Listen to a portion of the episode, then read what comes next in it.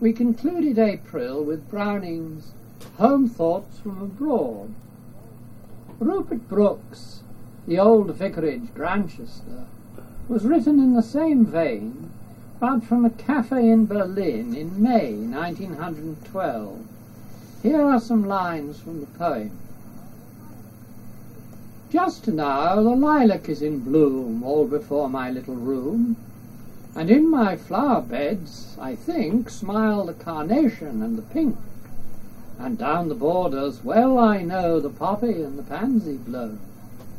Oh, there the chestnut summer through, beside the river make for you a tunnel of green gloom, and sleep deeply above.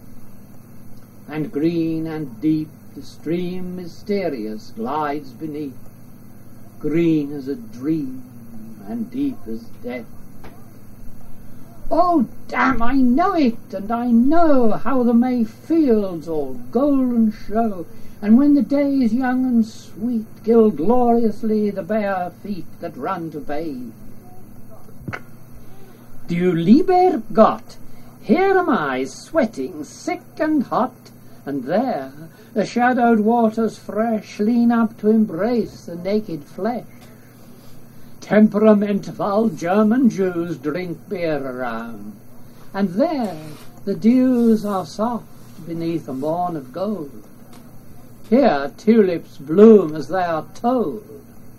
Unkempt about those hedges blows an English unofficial rose, and there the unregulated sun slopes down to rest when day is done, and wakes a vague, unpunctual star, a slippered Hesper.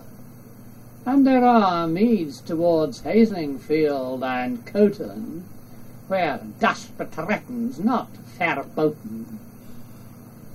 But Grantchester, ah, Grantchester, there's peace and holy quiet there great clouds along Pacific skies, and men and women with straight eyes, lithe children lovelier than a dream, a bosky wood, a slumberous stream, and little kindly winds that creep round twilight corners half asleep.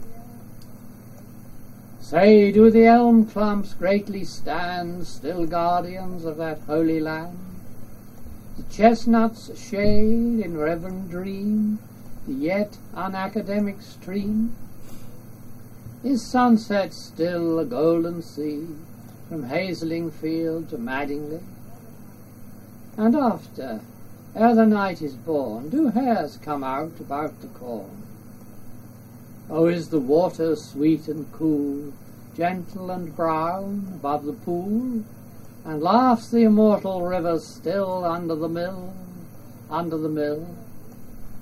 Say, is there beauty yet to find, and certainty, and quiet kind, deep meadows yet, for to forget the lies, and truths, and pain?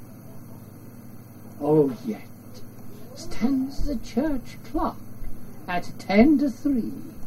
And is there honey still for tea?